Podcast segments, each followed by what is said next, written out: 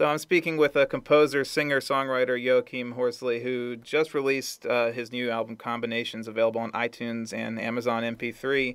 Uh, Yo uh, also composed the, the score for Rapture Palooza, the ap- apocalyptic comedy that stars Craig Robinson, Anna Kendrick, Ken Jeong, and Rob Corddry. Uh, Yo has orchestrated such scores as Anton Sanko's The Possession and Rabbit Hole. Thank you so much for uh, speaking with me today, Yo. Thank you for having me. So to to to start, uh, I guess let me ask you, what does music mean to you personally, and what led you to the scoring path? Oh, music means everything to me personally. I, I, certainly I feel like it's taken over my whole life happily. Um, you know, I I started out in music uh, with my band Little Horse. We were a two piano rock band. We still are a two piano rock band, uh, and we were focused on doing songs that were actually quite narrative in nature. Like, for example, we adapted a Sherlock Holmes song called "The Final Problem" on one of our earlier records, uh, which was it was Sherlock Holmes' story from mm-hmm. from uh, the, the, Final Problem. We adapted that to a song, and we'd always been interested in kind of taking stories and uh, finding a way to express that in music. And um, when I moved to New York City, uh, I started working in jingles, and from there. Um, still was really, really interested in, in, in telling stories. So I, I basically found uh, student filmmakers at Columbia Film School and NYU and asked them if I could write music for their shorts. And luckily, a few of them said yes. And uh, that's really kind of how it started, just scoring student films. And um, I continue to do that, uh, especially for students at Columbia Film School. And um, eventually, my wife actually went to school there through the directing and writing program. And so she and I continued to work on stuff too. And uh, then we moved out to California in 2009, and that's actually where I got more into orchestration. I met um, Anton Sanko, and we worked on a project called Great Migrations. And uh, since then, I've been, um, you know, working more or less steadily in orchestration and in composition. And the entire time I was uh, uh, doing all this, of course, I was still writing songs. You know, Little Horse wasn't going to be as active now that I was out west, mm-hmm. but uh, I was really focused on uh, continuing that aspect of, of things. Uh, it's always been really important to me to write songs. I, I really enjoyed it. And uh, that's how um, my new album, Combination, started. I, I decided, I w- since I was so immersed in film music, I thought it'd be interesting to take a cinematic film scoring approach, if you will, to writing songs. So each of these songs is kind of a little film score but instead of a film score for a motion picture narrative, it's for a lyrical narrative. Right, so right. that was that was kind of where uh, where I was going with that, and here we are, three years later after working on the project on and off uh, between you know film projects. Um, it's done. Well, that's great, and it's it just released today on iTunes, Amazon MP3. So congratulations on that. Thank you. Thank you very much. And uh, I have to tell you, and I'm not just you know ass kissing when I say this. Your songs have been like literally stuck in my head since the concert. And oh, you know, I got out of the car this morning after arriving at work, and all of a sudden, you know, um, in my head it's like we're under too much pressure.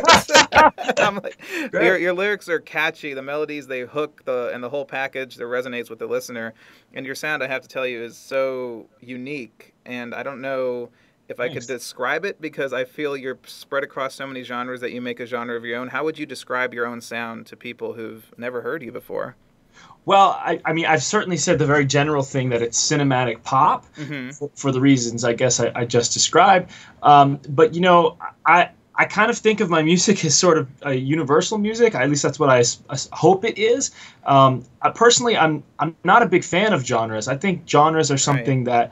that uh, the commercial music business has come up with to just try to help people find things and sell products, which is fine. Mm-hmm. But in terms of um, actually something that is you know useful for for people for find for for describing what they like I, I, don't think it's particularly helpful i mean the fact that you know uh, classical music is a genre that spans hundreds and hundreds of years and then and then jazz music is so incredibly diverse and world music everything that's not in the US is lumped into one big category. It doesn't make any sense. And besides I don't know anybody who likes just one kind of music and um, I think there's gems in every kind of music and what I'm most interested in I guess this is part of the reason I call the album combinations is bringing things together. So um, you know I, a lot of people um, because there's a lot of piano in the music they they tend to think of i guess i've heard a lot that you know they ask me if i'm inspired by Elton John, which is absolutely the case. It's just that um, you know I, I'm thinking about so many different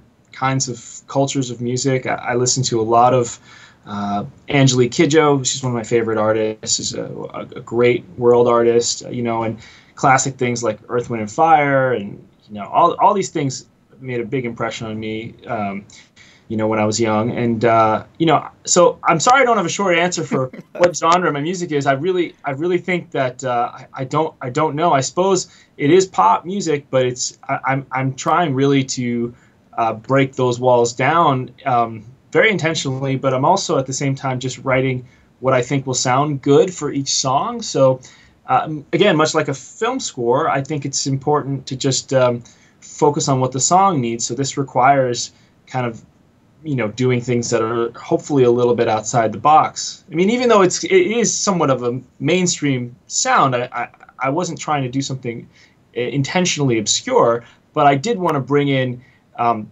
music that maybe spans different cultures and ideas. So, um, which you did successfully, I think. That's why I had such a hard time putting like I can't you can't really define it and lump it into one category, which I think yeah. is, a, is a good thing. oh, thanks. I appreciate that, and I, I, I, I, I hope actually for that. You know, I, I, uh, mm-hmm. I, but yes, I mean, I've, I've been trying to call it cinematic pop because I suppose I do have to fit into the commercial world in some way. Right. But um, but yes, I, I in, in, all seriousness, I really like bringing a lot, a lot of things together, and that's that's actually what turns me on doing doing odd different things um, for for for different songs. Mm-hmm. So, yeah. So you, you, mentioned some of your influences uh, for your songwriting. Uh, uh, do you have the same or different influences when it comes to your score writing? Um, well, the thing about a score is it's uh, it's it's always about the story of a film, mm-hmm. right? So uh, it's you know, you have to think about. I think you have to think about creating a, a, world that supports a narrative first and foremost. So that is really the, the priority. And I think it's um, required that a film composer really learns about as many genres of music as possible, um, which I enjoy doing. Uh, but for example, in Rapturepalooza, uh, you know, it's it's it's a comedy with a lot of different kinds of music. It's a first of all because there's an Armageddon happening. You know, big over the top orchestra was certainly required. Mm-hmm. But as uh, the director Paul Middleditch describes the film as the apocalypse at the end of your driveway, uh, he he was very much interested in in in things that also sounded kind of uh, in- intimate and interesting. So a lot of the stuff is actually small ensemble stuff, instruments that I played like organ and piano and guitar and kind of odd instruments put together, and we both kind of have a have a love for Isaac Hayes. So um, you know, Craig Robinson, who's is just hilarious as the Antichrist, right. is just going on and on and on and relentlessly hitting on Anna Kendrick's character throughout the film, and it's just so funny. So there was just great opportunity to do some of that, you know, uh, sexy funk, and I thought that was that was really really cool. I really enjoyed doing that, and uh, you know, director Paul is just you know really brilliant about music and knows lots about music. So we uh, we had a lot of fun putting that all together. So again, you know, it, Rapturepalooza, a lot like everything else I do, it's really kind of all over the map. You know, I'm really I'm really interested in trying to tell a story, and mm-hmm. that requires that there's a lot of different kinds of music in in a broad, you know, uh, kind of you know sense. So um, that's that's uh, that's all part of it. I think a film composer needs to know a lot about many many genres in order to really um, keep up with keeping things fresh, right. which is a real challenge, of course.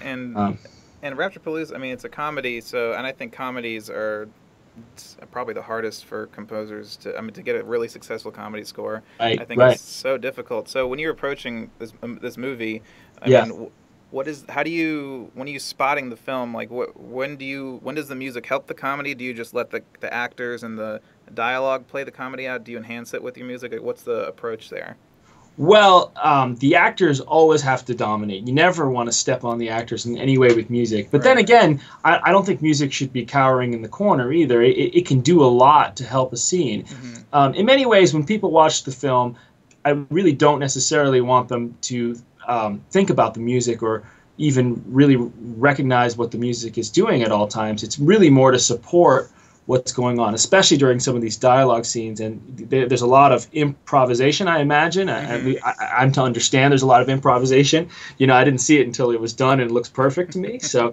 uh, but I, I think it's just so funny. Sometimes it's just, you just create a little bit of a mood and stay out of the way. And then during some of the transitions, you know, you of course let the music explode in, in certain parts. Um, but yes, I mean, ultimately you have to be very, very careful, and um, you can never you can never step on what's going on in the story. You always have to. It's always about the story. It's it's not about the music in, in any film, and in particular in a comedy, you have to be very sensitive that um, your timing is good because right, right. Uh, obviously everyone knows that, that timing is everything in comedy, and um, so so so tempo is crucial for for the score. You have to make the tempo just right, um, and of course you have to know when to stop. that's that's actually the, one of the most important things is when to just stop doing music altogether. You know, a lot of times when I was like, you know, maybe maybe this cue isn't working or something's not working here, the best decision was just to stop music, and stopping it at just the right time is the challenge I think with scoring comedy. It's, it's, I think it's uh, another genre too. A composer needs to know when to pull back and let the the dialogue, the sound design kind of play too. So that's an important characteristic to have. Absolutely, it's funny. The, the more the more I write for film, the less music I think is required. um, especially when the film is good. Certainly, right. if a film is trouble, I can imagine you might want to write a lot of music. But Rapturepalooza is really good, and, and you know, so it was it was just enough music to to just to work and, and nothing more and, and let all these great comedians do their thing so. Mm-hmm. so when you approach a project and be it Rapturepalooza or anything else uh, and you sit down and you're talking with the director or you're reading the script uh, what inspires your creativity the most? Is it the characters the plot uh, the setting? I mean it's probably a combination of everything but really what hooks you and says this is what i'm going to start writing for kind of immediately well, I think that the the message of a movie is really important mm-hmm. because um, the music is there. Music is sort of the soft sell of the story, mm-hmm. right? Mm-hmm. Right. So when a, a story is being told, um, there's a there's the story, then there's kind of the subconscious message. And in Rapturepalooza, my takeaway was you kind of have to live for today. You know, mm-hmm. don't take don't take your life so seriously. Take care of each other. Um, you know, just and live for today. That's kind of the, the simple central message and all this madness that happens, right? Even though right. it's a comedy, I think it has a really positive positive message here.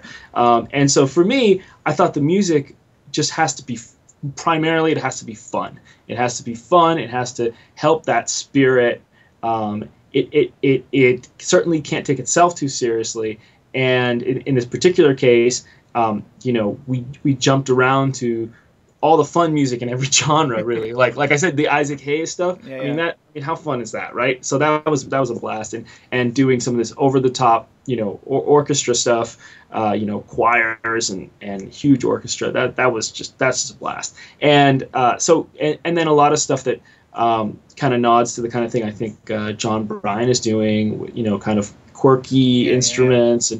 and and all that stuff is great. And um, you know it, so we just tried to keep it really light and fun and, and help that narrative. And ultimately i think that, that, that focusing on that subconscious psychological meaning of a film even in an absurd hilarious comedy uh, is really important. And as long as the music kind of uh, hooks into that I, I think it can be a successful score.